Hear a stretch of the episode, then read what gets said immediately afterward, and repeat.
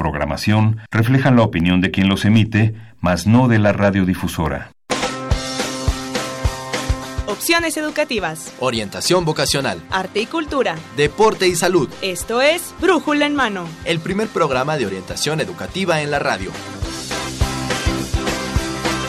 Una producción de la Dirección General de Orientación y Atención Educativa y Radio UNAM. Comenzamos.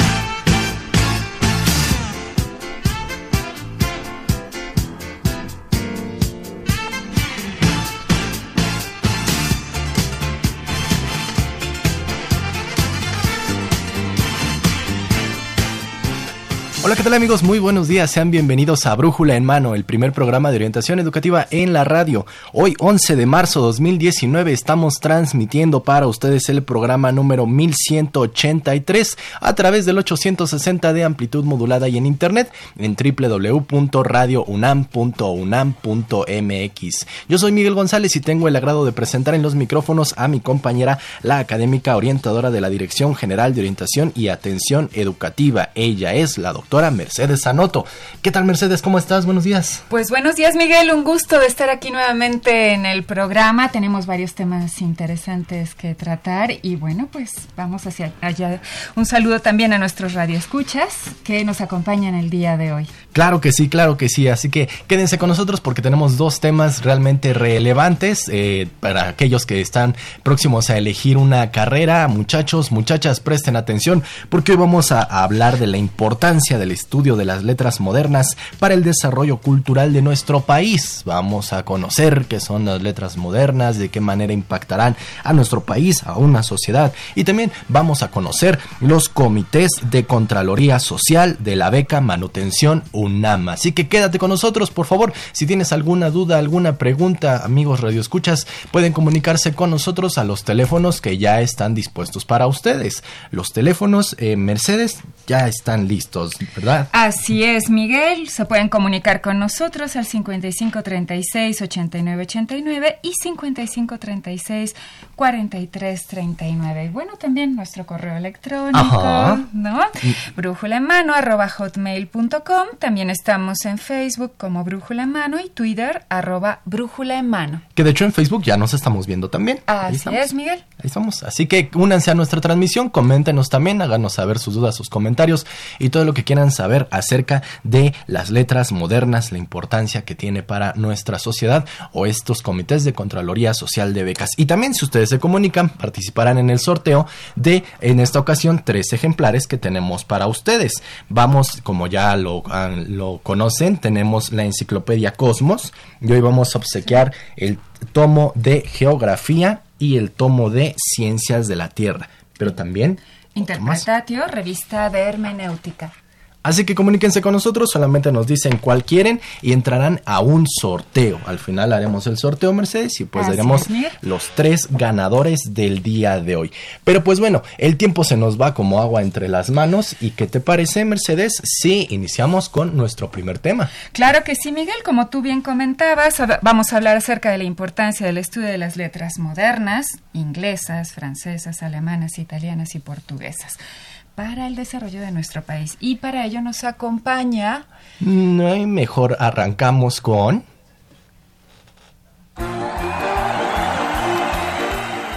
¿Qué tal amigos? Bienvenidos a su concurso Responde y gana.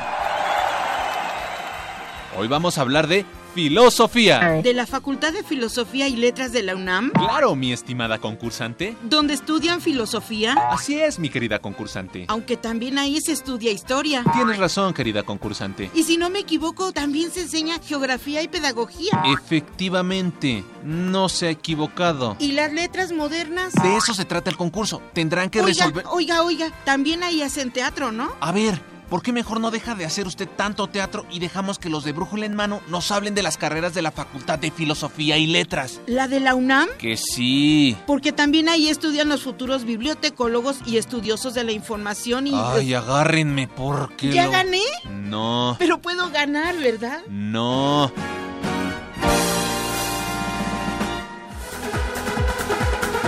Orientación educativa. Y sí, exactamente. Estamos con un tema de orientación educativa, un tema que es de relevancia Mercedes y ahora sí, ya estábamos iniciando, ya queremos... Así es, Miguel, después de este suspense, bueno, tenemos el gusto de contar con la presencia de la doctora Kundalini Muñoz Cervera Aguilar, ella es coordinadora del Colegio de Letras Modernas. Bienvenida, doctora, al programa. Muchas gracias, Mercedes. Muchas gracias. Buenos días. Buenos días, doctora Muñoz. Y bueno, pues vamos a hablar del tema, vamos a entrar en materia, Mercedes. Claro que sí, Miguel. Doctora, ¿nos podría comentar cuál es el objeto de estudio de las letras modernas?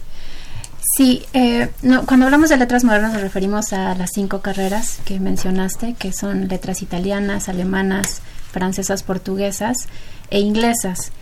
Eh, hay obviamente unos temas muy afines entre las cinco carreras. Las cinco carreras se ocupan de reflexionar sobre las letras, sobre la literatura principalmente, pero también sobre la lengua, cada una de las cinco lenguas que representan, y también sobre la cultura, la historia, el análisis. Eh, la, la, carrera de letras modernas ve a la literatura como una ventana a la reflexión sobre el contexto sociopolítico contemporáneo. Obviamente también nos ocupamos de la literatura desde la Edad Media hasta la Edad Contemporánea en las cinco tradiciones de, las lenguas que, estudiamos.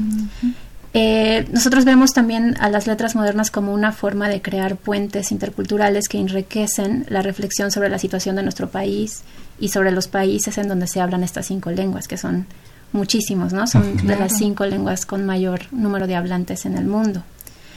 Eh, y también nos permite tener un trabajo interdisciplinario que eh, se basa en herramientas de análisis literario y lingüístico eh, y esto puede ser aplicado en un sinfín de situaciones y de cuestiones laborales y profesionales, de las cuales también les puedo platicar. Doctora Muñoz, ¿hay este, una diferencia, hay algo donde podamos distinguir qué estudian las letras modernas o que estudian las letras clásicas? ¿Cuál es la diferencia? ¿Qué es lo que las hace diferentes unas de otras para no confundirnos? Bueno, las letras clásicas eh, se enfocan en el periodo clásico, ¿no? De Roma y de Grecia y nosotros como letras modernas nos ocupamos de las cinco lenguas, ¿no? Y no nos eh, ocupamos del periodo clásico propiamente. Nosotros empezamos a estudiar las tradiciones de estas cinco lenguas a partir de la Edad Media y hasta el periodo contemporáneo, lo cual también es, es un enorme espacio de conocimiento y dividido en estas cinco tradiciones. Y cuando hablamos de las lenguas no nos referimos al país único en donde se hable alguna de ellas, sino todos los, todos los, países en donde se hablan, sí. Ok, de acuerdo. Aunque es muchísimo, bueno, yo digo, estudiar estos periodos también es una gran cantidad de información que hay que analizar, que hay que conocer. Así es. Así es, sí, y bueno, eh, seguramente serán muchísimos los beneficios que aporta el desarrollo de nuestra cultura, el conocimiento de la literatura y la cultura de otros países. ¿Nos podría comentar un poquito más acerca de esto, doctora? Sí, em, por ejemplo, las letras inglesas, eh, que, es uno de los, obviamente, una de las, de las lenguas con mayor número de hablantes y con mayor relevancia también actualmente eh, a nivel mundial, ¿no?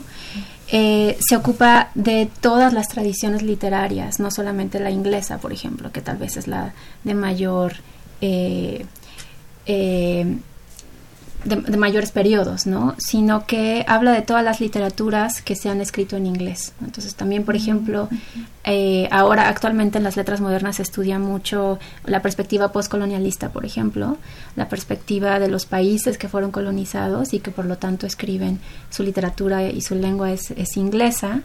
Y esto le da, nos da una perspectiva eh, de la historia, de la cultura, eh, de los movimientos globales ¿no? que se han vivido en estas culturas y nos permite acercarnos a ellas a través de la literatura. Digamos que la ventana general para las cinco carreras que, que nosotros estudiamos en este colegio es la literatura, como documento, como forma de, creación, eh, como fuente de información, ¿no? como, como una, también una forma de, entender los movimientos sociopolíticos. En fin, creemos que la literatura se abre todas estas puertas y por eso la estudiamos con este enfoque en, la, en el colegio. Es un enfoque muy amplio entonces para, para el estudio de la literatura, ¿no? porque tiene que ver con periodos históricos, ¿no? corrientes literarias, autores, bueno, Así es, sí, Em, sí, llega... la cultura de un país. Mm. Claro, llega un momento en el que se acerca uno a la literatura con sus propias eh, estructuras, esquemas, ¿no? Y la podemos ver como, como tal, pero también se puede ampliar muchísimo lo que la literatura da. Eh, también es, una, es, una, es un estudio eh, fuertemente interdisciplinario, puede serlo, y eso es muy interesante. Y en el colegio también buscamos que esto se, se explote cada vez más. Y, y también como, como es un colegio con un enfoque eh, en estudios contemporáneos, ¿no? De la lengua y de las literaturas que tenemos, también hay una evolución en, las, en los enfoques con los que se ve la literatura. Mm, Entonces, todo esto tratamos de irlo incorporando en los estudios hacia el final del semestre. Es decir, alguien que esté interesado en estudiar letras modernas eh, tendría que saber que hay un fuerte estudio también de lo literario, ¿no? Que digamos que sería como el camino, la vía para acercarse a, a las lenguas modernas.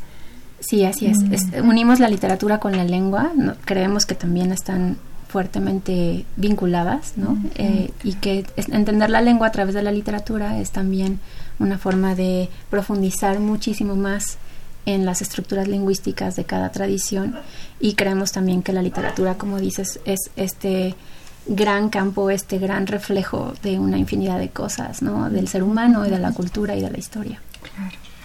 Hay uh, unas ideas que a veces tenemos con respecto al estudio de las letras y mm, quisiera saber eh, un poquito más como hablábamos acerca de los beneficios que pueda traer a, la sociedad, los beneficios que pudiera traer a nuestra a nuestro país el estudio de estas lenguas, yendo a la, a la parte más particular e individual hacia un chico, una chica que quiere estudiar letras modernas, ¿qué beneficio tendría para ellos estudiar letras modernas? Sí, es una pregunta muy pertinente y muy, eh, en ocasiones difícil de responder, sobre todo en un contexto en el que las humanidades han perdido, digamos, una utilidad práctica, o- Sí. o, eso se dice, ¿no? Sí, esa es la creencia. Es- ¿no? que eso se, tiene. dice Ajá. por ahí. Sí, y hay que, así. sí, y hay que ser muy enfáticos en, en, en demostrar lo contrario, ¿no? Y, y- y en afirmarlo y, y además en explicarlo, porque ah, tal vez no es suficientemente obvio, ¿no? Y tal vez ha sido un poco relegado, ¿no? En los últimos, en los últimos tiempos. Em, lo que lo que proporciona a estudiar, ¿no? Eh, carreras como las letras modernas es una capacidad de análisis eh, bastante profunda, ¿no? Que, que en realidad en pocos lugares, en pocas carreras o en pocas disciplinas es tan profunda y tan relacionada con la lengua como lo es en, en letras modernas, ¿no? Y en otras carreras también de letras. Eh, ¿Esto qué significa? Tiene aplicaciones muy diversas, ¿no? En todos los ámbitos laborales, la capacidad de analizar y la capacidad de profundizar en la información que se tiene enfrente, de- digamos en un sentido amplio, ya es en sí misma una gran habilidad, ¿no? Y algo que se necesita cada vez más. Eh, por mencionar algo, eh, también se dice que en, que en la era digital lo que se está perdiendo es justamente esto, ¿no? Esta Claro. capacidad de analizar, porque se tiene todo a, a- la mano. Que está muy... Y ajá. cuando es muy necesaria también esta capacidad de análisis frente a tanta información a la que tenemos acceso. Exactamente. Entonces, bueno, yo quería empezar con eso porque me parece una de las habilidades más eh, ignoradas, tal vez, ¿no? Y, y además sumamente necesaria y sumamente importante, ¿no? Y creo que esto eh, definitivamente lo cultivamos mucho en, en todos los eh, semestres de la, de la carrera, en los cuatro años que dura la carrera. Eh, en otro sentido, también el, el interés por la literatura, el interés por la cultura es, es fundamental, ¿no? Eh, yo pienso que el perfil de nuestros aspirantes es son chicos, chicas que están interesados en, en comprender eh, la cultura, ¿no? en entender todas las dimensiones de la cultura. Por supuesto, se necesita un gusto especial por la literatura. Pero la literatura también entendida en un sentido amplio, como les decía hace un momento, ¿no? La literatura como documento de muchísimas eh, cosas que se pueden aprender a través de la literatura.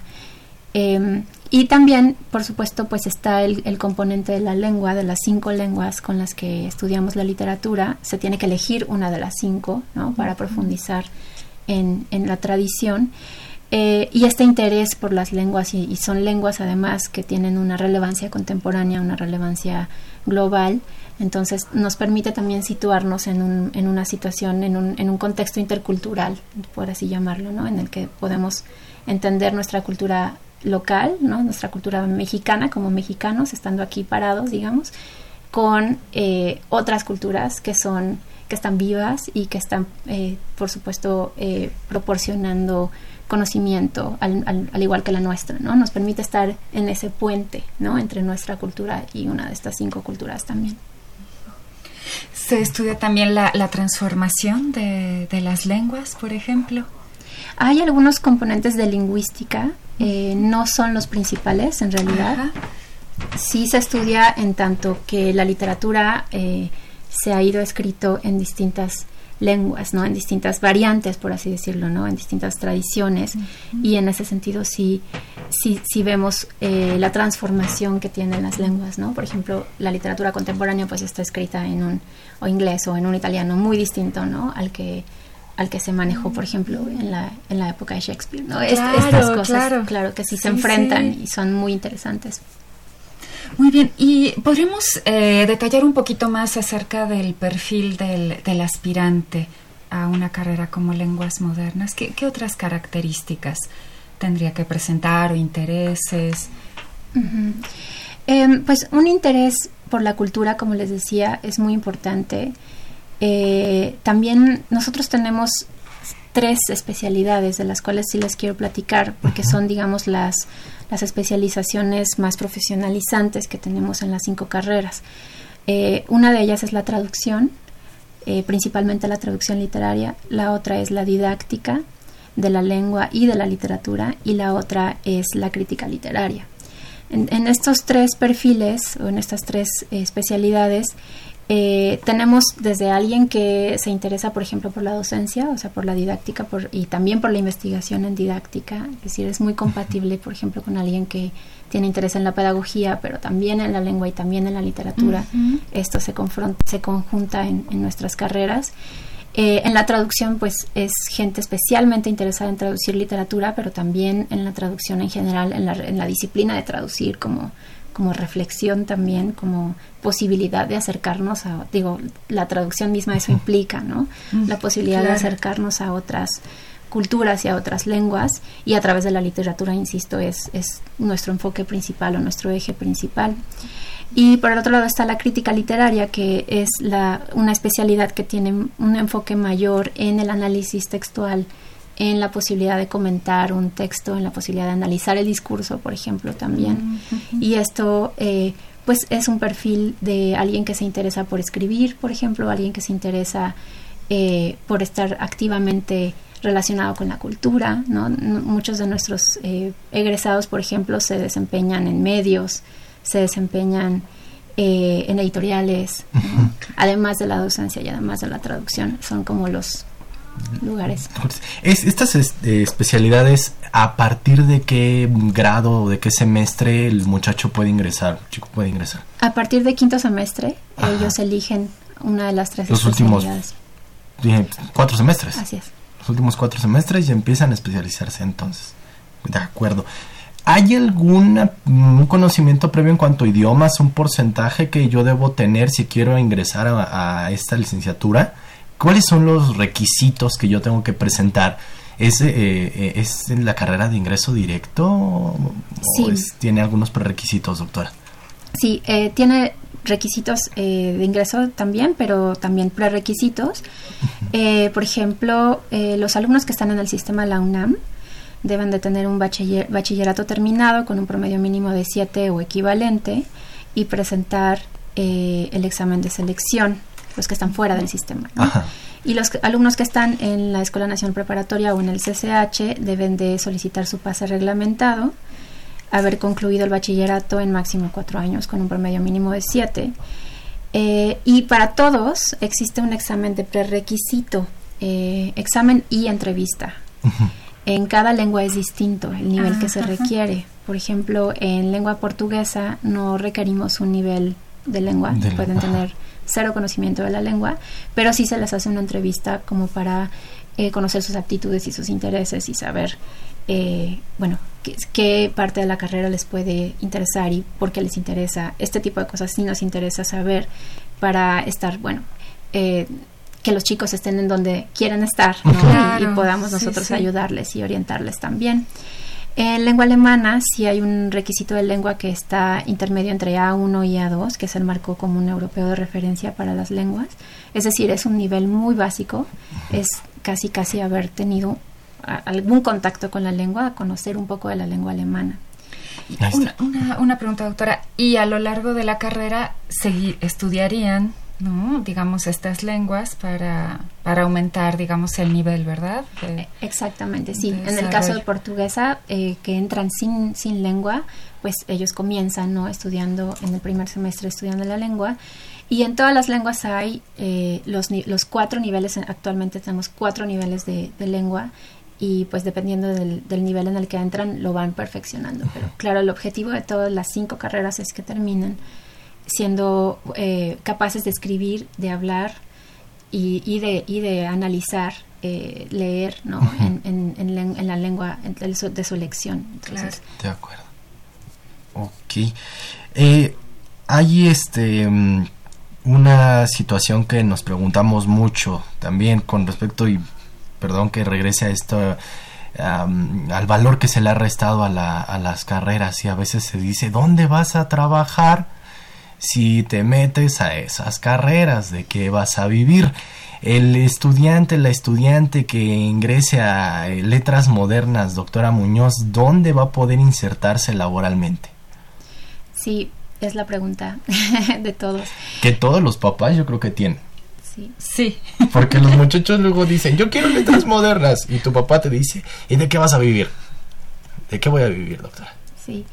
Bueno, las tres especializaciones que les comentaba, que es la didáctica y la traducción y la crítica, eh, todas ellas tienen más eh, un, un- un enfoque profesionalizante, ¿no? Por ejemplo, el de la didáctica, muchos de nuestros egresados que, el- que la eligen eh, o dan clase de lengua o dan clase de literatura, ¿no? Entonces, en eso se pueden Doctora colocar. Muñoz, quería preguntarles de hace un momentito, em, ¿en qué niveles se preparan para, para la didáctica? Digamos, ¿qué niveles educativos están atendiendo?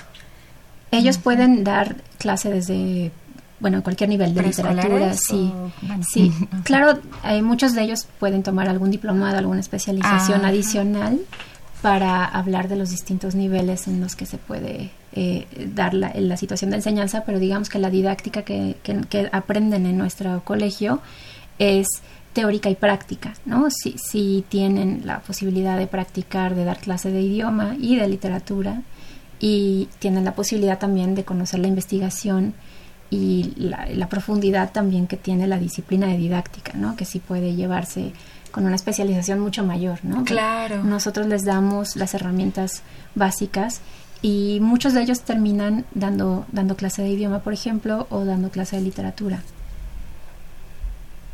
¿Alguna otra área donde este se puedan insertar los muchachos? Sí, también tenemos el área de traducción. Eh. Muchos de ellos también se interesan, por ejemplo, por la traducción literaria, eh, que no es una disciplina, no es un campo fácil, ¿no? Tienen que eh, también profundizar muchísimo en el conocimiento, tener mucha experiencia para terminar realmente ejerciendo, ¿no? Como traductor literario, pero también tienen, eh, igual que en la didáctica, herramientas básicas que le permiten traducir, les permiten traducir ya en una eh, situación laboral, digamos, eh, aplicable, ¿no? En las que, en la que también se pueden colocar. Y la otra especialización, que es la de la crítica, muchas veces los chicos que, que hacen crítica terminan, como les decía, por ejemplo, en medios, ¿no? En la, en, muy dedicados a la palabra escrita, o terminan en la edición, ¿no? En editoriales también. Eh, terminan en instituciones culturales.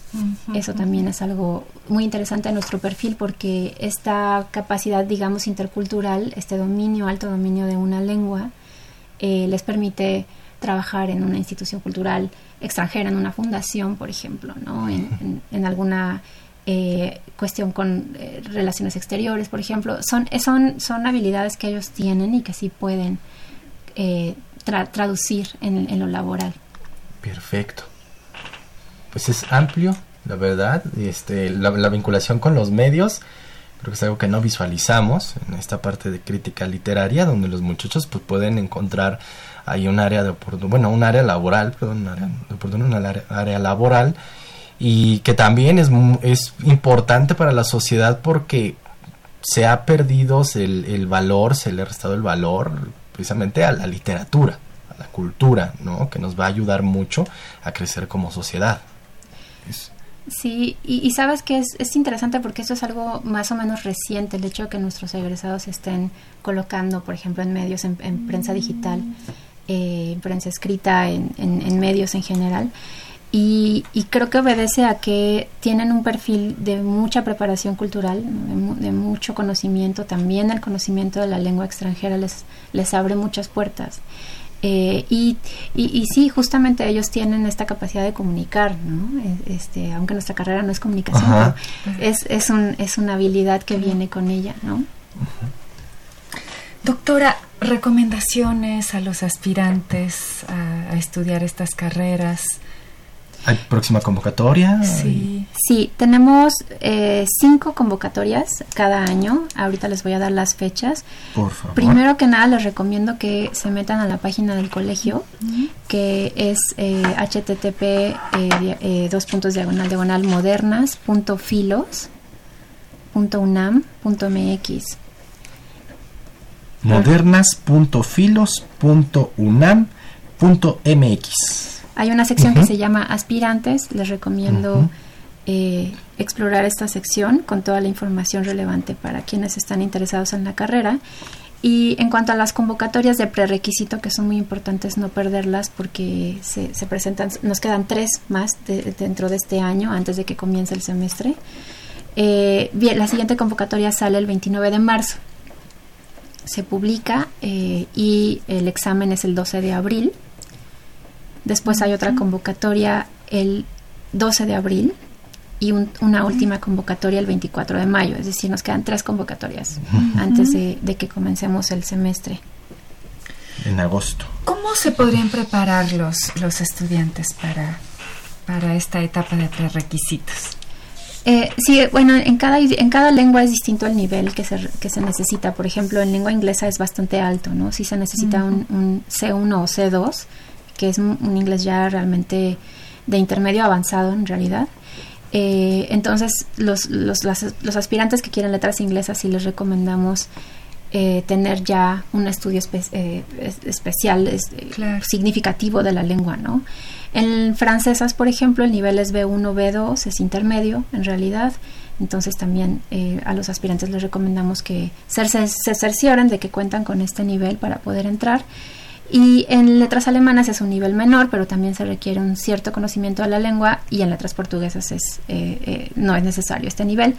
Eh, para la entrevista sí es importante que pues nosotros podamos ver que el interés de los, de los chicos, las chicas por la literatura es una de sus principales razones ¿no? para acercarse a las carreras. El interés por la cultura, el interés por la historia, eh, y pues bueno, presentarse sí cumplir con los requisitos, con las fechas del prerequisito. Eh, básicamente esas son las recomendaciones que les haría. Pues muchachos, prepárense, prepárense porque 29 de marzo entonces la siguiente convocatoria, si aún no están listos, 12 de abril o 24 de mayo, pero para que ya inicien en forma en el próximo semestre que está en agosto es http eh, dos puntos diagonal diagonal modernas.filos.unam.mx para que conozcan toda la información acerca de las letras modernas. Y bueno, como se los comenté al inicio del programa, el tiempo se nos va como agua entre las manos y nosotros pues terminamos este primer bloque de Brújula en mano. Agradecemos a la doctora Kundalini Muñoz Cervera Aguilar. Ella es coordinadora del Colegio de Letras Modernas. Doctora, gracias por haber estado con nosotros. Muchas gracias a ustedes. Gracias, doctora. Y pues nosotros hacemos una pausa. recuerden, amigos, que hoy tenemos la revista de Hermenéutica Interpretatio. Es el volumen 3 de marzo-agosto 2018 y dos tomos de nuestra enciclopedia Cosmos. Vamos a la presentación de nuestro siguiente tema y estamos de vuelta con ustedes. ¿Eres estudiante y requieres apoyo para tus pasajes? ¡Uy, el atún! ¿Alguno de tus padres trabaja en la Policía Federal? ¿O eres universitario deportista? Tal vez estás por iniciar una licenciatura y fuiste becario de prepa sí. Lo contrario, ya estás por titularte y necesitas fondos para financiar tu tesis. Quizás eres madre soltera y requieres apoyo para continuar tus estudios. Ya no busques más. En la Dirección General de Orientación y Atención Educativa tienes más de 40 oportunidades para ser becario. Solamente tienes que estar al pendiente de las convocatorias. ¿Hubo alguna en la que estés interesado? Considera que cumplas los requisitos. Revisa las diferentes modalidades de becas que la DEGUAE tiene para ti en www.becarios.unam.mx. No hay peros, sigue tu formación ya.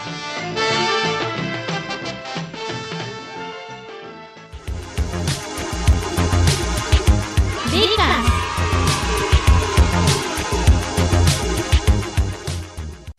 Y sí, de vuelta amigos para hablar de becas y de los comités de Contraloría Social de la beca Manutención UNAM. Así que quédense con nosotros, vamos a conocer un poquito de qué es esta beca, un poquito de qué son los comités de Contraloría. Recuerden que los estamos esperando con sus llamadas, con sus comentarios, 55 36 89 89, 55 36 43 39. Hoy tenemos la revista Interpretatio. Claro que revista sí. hermenéutica.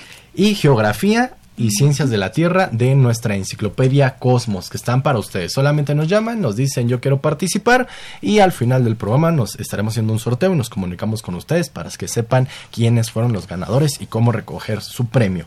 Y bueno, seguimos, Mercedes. Claro que sí, Miguel. Tenemos mucho que conversar acerca de estos comités de Contraloría Social y para ello nos acompaña en el día de hoy el maestro Fernando Misael Castro Fernández. Él es jefe del Departamento de Becas. Bienvenido. Muchas gracias, doctora Miguel. Buen día. Buenos días. También le damos la bienvenida a Diana Guadalupe Rodríguez Castañón. Ella es estudiante de la Facultad de Estudios Superiores Acatlán.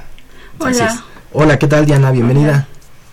Y bueno, también nos acompaña Brenda Chacón Rodríguez de la Facultad de Contaduría y Administración. Bienvenida. Hola, muchas gracias. Brenda.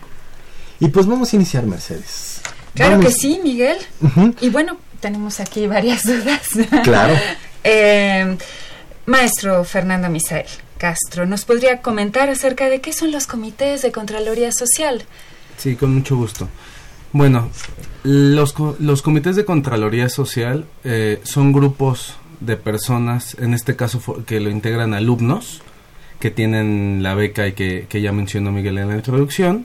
Y bueno, eh, estos comités eh, ayudan a controlar y a vigilar el, el correcto uso de los recursos de la beca y ayudan a orientar al resto de los de los compañeros en este caso que obtienen este esta beca. ¿Estos comités están conformados únicamente por los chicos que son becarios? ¿O cómo se conforma el comité de Contraloría Social? Exacto. Eh, los comités de Contraloría Social, eh, digo, para, para empezar a, a- quitar las dudas, son 10, 10 comités de Contraloría Social integrados por alumnos que tienen, eh, que son beneficiarios de la beca. Estos alumnos representan a toda una comunidad porque cada uno de los comités integra, está integrado entre 5 o 6 personas, lo que nos da un total eh, en promedio de 50 personas las que alumnos que participan dentro de los 10 comités de Contraloría Social. Estos alumnos son de diferentes eh, facultades o escuelas, como lo pueden ver aquí.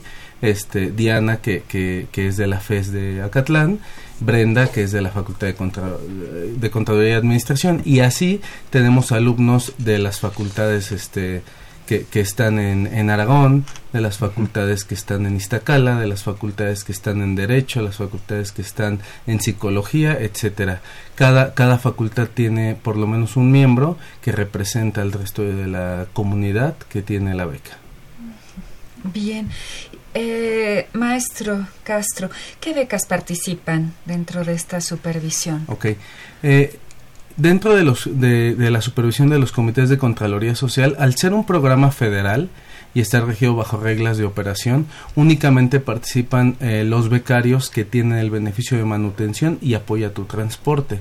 En este caso, al ser una beca que tiene un recurso federal, a través del gobierno, de la Secretaría de Educación Pública, participa eh, Función Pública y entonces únicamente pueden participar los alumnos que cuenten con beca de manutención y, y su complemento, en el caso de quien lo tenga, de apoyo a tu transporte.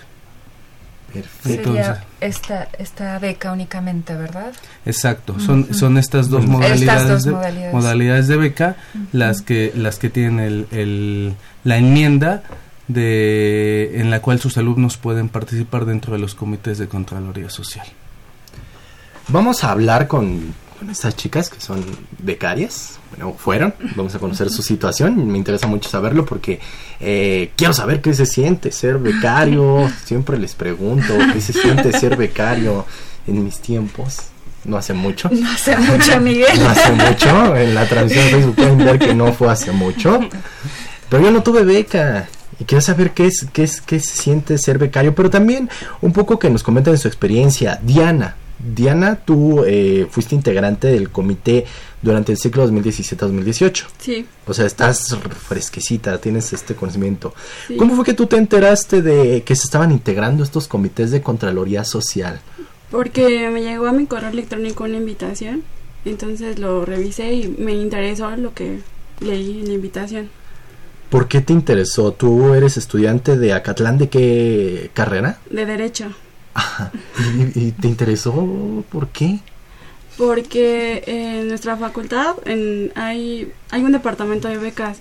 Entonces a veces la población estudiantil es muy grande y no nos damos abasto para poder eh, dar informes sobre las becas que hay y el trámite que se debe de seguir. Entonces muchos de nuestros compañeros no sabe cómo hacer el trámite. Por eso me interesó y por eso me quise unir al, al comité. Ajá. ¿Tendría que ver también esto con tu formación acerca de, la abogacía, del derecho? Tú dices, yo quiero que esto vaya derechito y como debe ser. Yo creo que sí, también influyó eh, que estoy estudiando derecho. Yo pienso que sí. Ah. Eh, ¿Esta invitación les llegaría a todos los becarios? Este, sí, en efecto, la invitación eh, es a través de, del, del, correo electrónico y a través del, del portal del becario.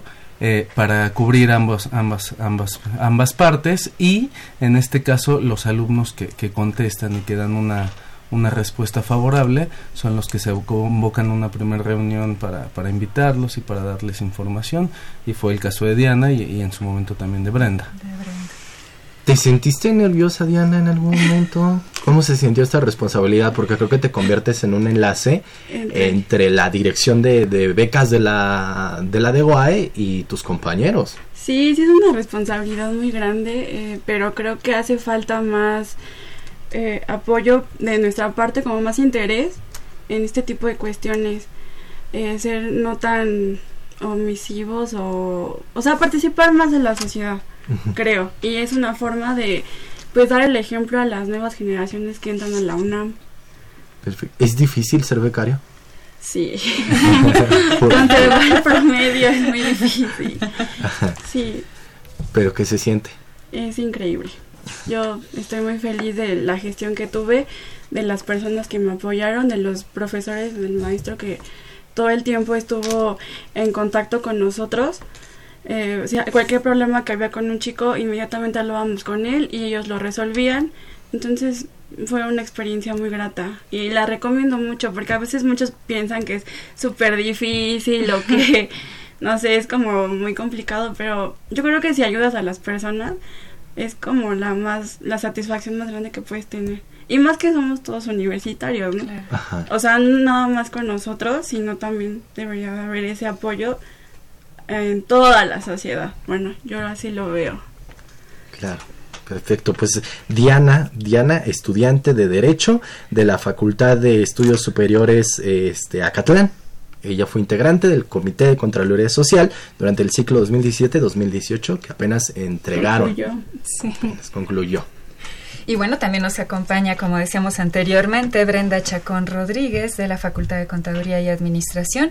Brenda, este, sí, Brenda, tú fuiste integrante del comité 2016-2017 y ahora 2018-2019. Sí, así es. Muy bien. Platícanos un poquito de tu experiencia, de cómo te enteraste acerca de pues estos comités? ¿Cómo Pues, decidiste participar? Sí, también? claro. Igual, la primera vez que entré, pues igual me enteré por medio electrónico, por correo. Este, me suscribí y la verdad, o sea, personalmente me gustó mucho la experiencia que tuve y por eso decidí volverlo a hacer y más que nada para servirle de apoyo pues a mis nuevos compañeros que entran, cualquier duda que había o así, pues que ellos supieran que pues de cierta manera ya hay experiencia y que las pudiera compartir con ellos. Pues muy bien. ¿Y es- qué recomendación le darías, por ejemplo, a alguien que está contemplando la posibilidad de integrarse a estos comités o que va a contemplar esta posibilidad? Pues nada, simplemente que sean conscientes de toda la responsabilidad que conlleva y pues que lo hagan por pues por más que nada por nuestra comunidad universitaria y por darle regresarle un poquito a la universidad de todo lo que nos ha dado. ¿Alguna experiencia que quieras compartirnos? ¿Algo que te haya sido significativo? Pues, ¿Una experiencia de aprendizaje? Yo creo que me gustó mucho el hecho de, de saber que contribuía a la universidad en el aspecto de que pues como es un tema de recursos a veces suele ser un poco más delicado. Entonces, pues eh, eh, justo era eso, darle seguridad a mis compañeros que los recursos que se daban para las becas se estaban manejando de una manera correcta y más que nada darle información a mis compañeros porque muchas veces en redes sociales este se difunde mucha información que se llega a distorsionar. Entonces tanto en redes sociales mis compañeros desde CCH hasta la universidad me llegaban a hacer preguntas no oye qué pasa con esto para que la pues la información no se distorsionara y fuera fija y de igual manera, o sea, si vas caminando por los pasillos así, este, llegan compañeros y te preguntan, oye, ¿qué puedo hacer con esto? ¿Cómo le puedo ayudar a tal? Y pues yo creo que es justo eso, ayudar a la comunidad universitaria y pues a nosotros como becarios. Ser parte del Comité de Contraloría Social, Brenda, ¿qué crees que te haya aportado a ti en tu formación? ¿Eres eh, contadora? Sí. Administradora. Administradora. Ah, estoy- pero hay que hacer la diferencia, ¿verdad? Ustedes Sí, ahí. claro. no, pues es que realmente te das cuenta de, o sea, nosotros, bueno, estuve, yo que ya llevo dos ciclos, me pude dar cuenta desde lo que convenía desde la logística, que es cómo entregan las tarjetas, Me- es realmente un trabajo realmente duro que, que le reconozco a las personas que, que lo hacen, hasta el proceso que es este de los pagos, o sea, te puedes dar cuenta, bueno, para mí sirvió mucho en darme cuenta de los procesos y en las cosas que se podían mejorar o que no, y pues más que nada pues la información hacia mis compañeros. ¿Cómo les haces llegar esta información? ¿Qué medios de comunicación tú ocupaste? ¿O era así en el pasillo, te abordaban ellos? y Pues sí, aquí? muchas veces sí, en el Ajá. pasillo, en salón de clases. Y te digo, este, amigos de CCH, que pues obviamente es- están en diferentes facultades, pues ellos sí me llegaban a, a preguntar por, pues por Facebook, por WhatsApp.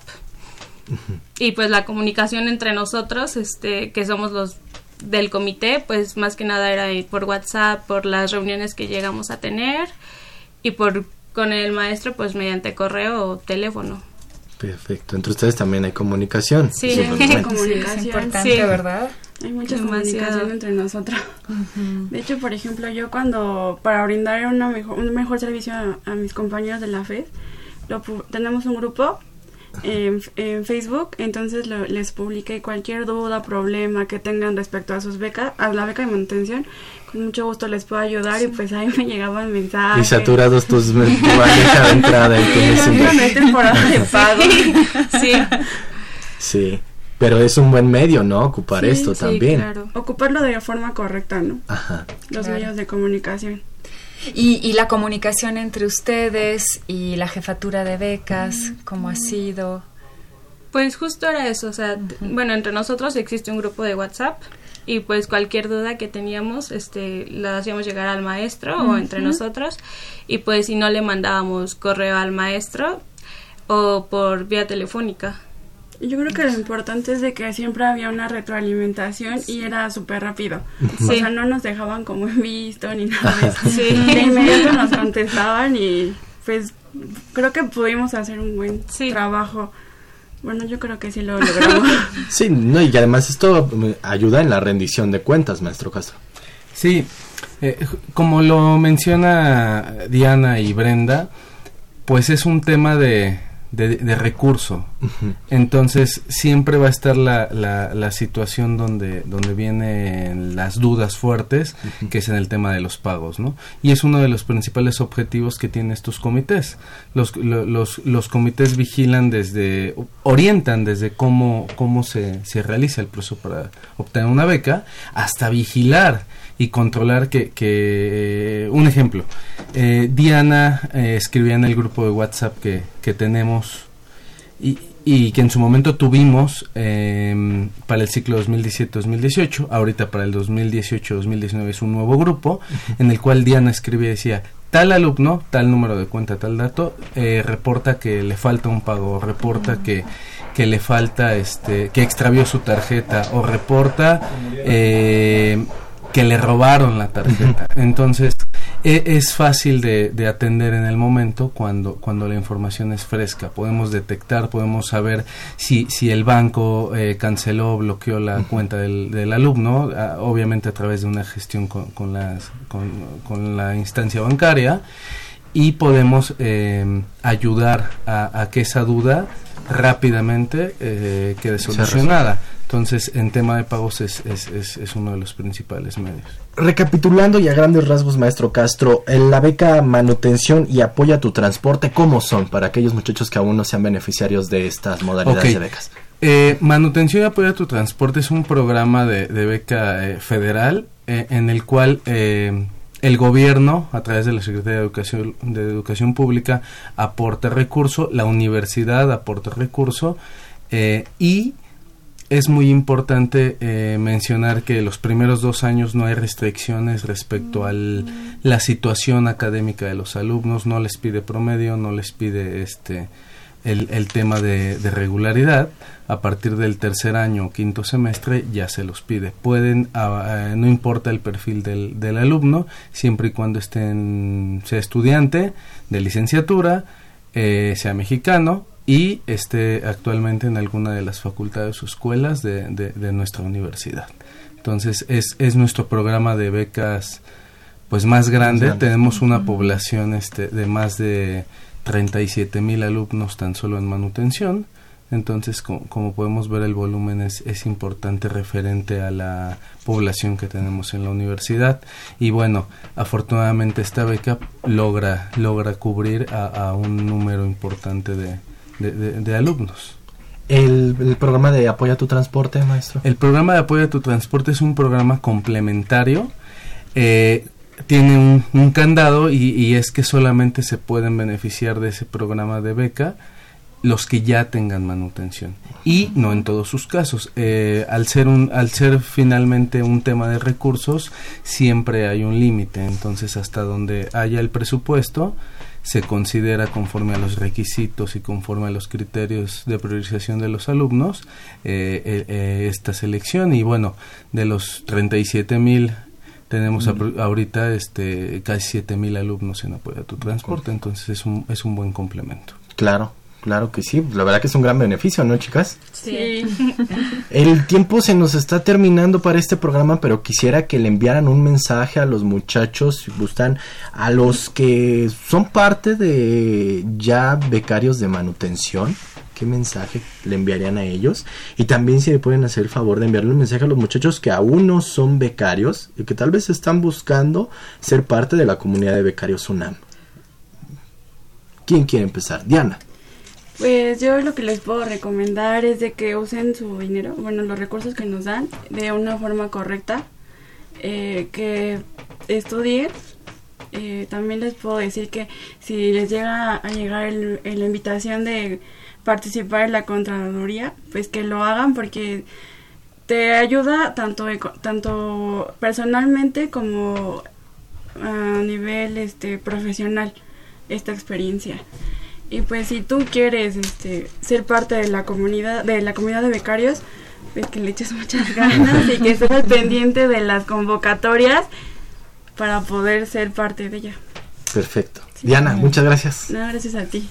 Brenda. Brenda. igual, a los que son este ya becarios de manutención, pues les recomiendo que igual se unan a estos programas porque uh -huh. la verdad te abre el panorama y pues es justo, lo repito, darle un poquito a la universidad de todo lo que nos da y pues a los que no son que estén al pendiente realmente de todas las convocatorias que se enteren bien de los procesos de cómo es llenar una convocatoria porque muchas veces este pues por falta de información o de que se la información pues no es tal cual pues no llenan bien las solicitudes y pues no pues puede ser un motivo por el cual no reciban su beca.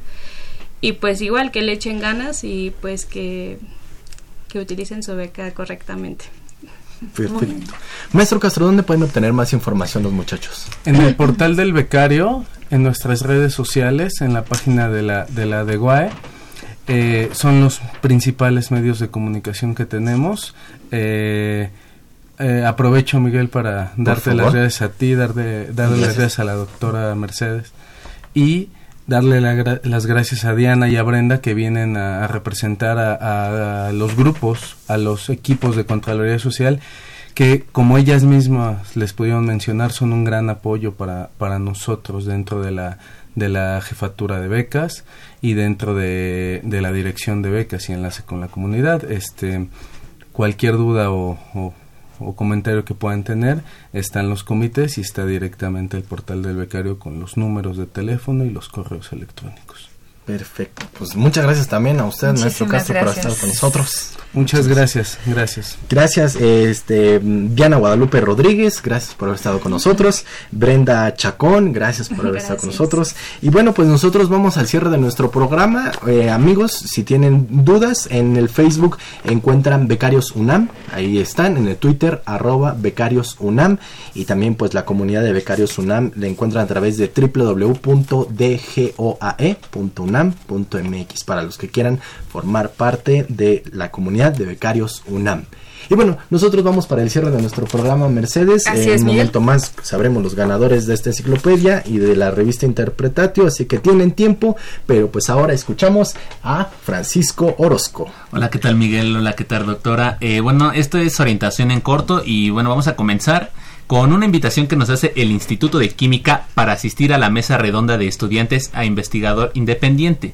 ¿Cuáles son los caminos? El próximo 8 de marzo a las 13 horas. El programa universitario de estudios sobre Asia y África trae para nosotros la conferencia Japón en el siglo XXI, una mirada global, este 5 de marzo, así que no se la pierdan. Les recomendamos que visiten el Universum ya que tiene promociones de 2 por 1 todos los días martes para que vivan esta experiencia de vivir la ciencia el Instituto de Ingeniería de la UNAM tiene preparada una sorpresa, pues todos aquellos que estén interesados en aprender más sobre el mundo de la ingeniería, eh, esta es su oportunidad, ya que el próximo 6 de marzo el instituto abrirá sus puertas al público para darles un recorrido por sus laboratorios y los experimentos que se pueden realizar, no se lo pierdan. Y la Facultad de Arquitectura nos invita a participar en su decimocuarto Congreso Internacional Supervivencia de la Ciudad, la cita es desde el 4 al 7 de marzo en la Facultad de Arquitectura. Para finalizar, les tenemos un curso que nos ofrece la Facultad de Psicología, eh, Psicología Infantil, Trastornos eh, Externalizados. Este curso inicia el 14 de marzo, así que no dejen pasar la oportunidad de entender mejor a los más pequeños del hogar y asistan. Bueno, Miguel, esto ha sido todo. Consulten los próximos talleres de la Dirección General de Orientación y Atención Educativa en www.dgoae.unam.mx y no se olviden comunicar con nosotros a los teléfonos 5536 8989 y 5536 4339. También pueden seguirnos en Twitter como arroba brújula en mano, en Facebook como brújula en mano o escribirnos a brújula en mano arroba hotmail.com. Esto fue todo, esto fue orientación en corto y los orientó Francisco Orozco. Pues muchas gracias, Francisco, por esta información, eh, amigos. Y bueno, comuníquense con nosotros, así como lo hizo Adolfo López, que se comunica con nosotros. Adolfo, quisieras participar por esta enciclopedia, haznoslo saber. Y también Raúl Horta Retana, que Raúl Horta, pues, ¿qué te parece si le regalamos de una vez? Este, pues, ¿Cuál le damos, Mercedes? ¿Geografía o ciencias de la Tierra? ¿Qué dice el público? ¿Qué dicen, chicas? ¿Cuál le damos?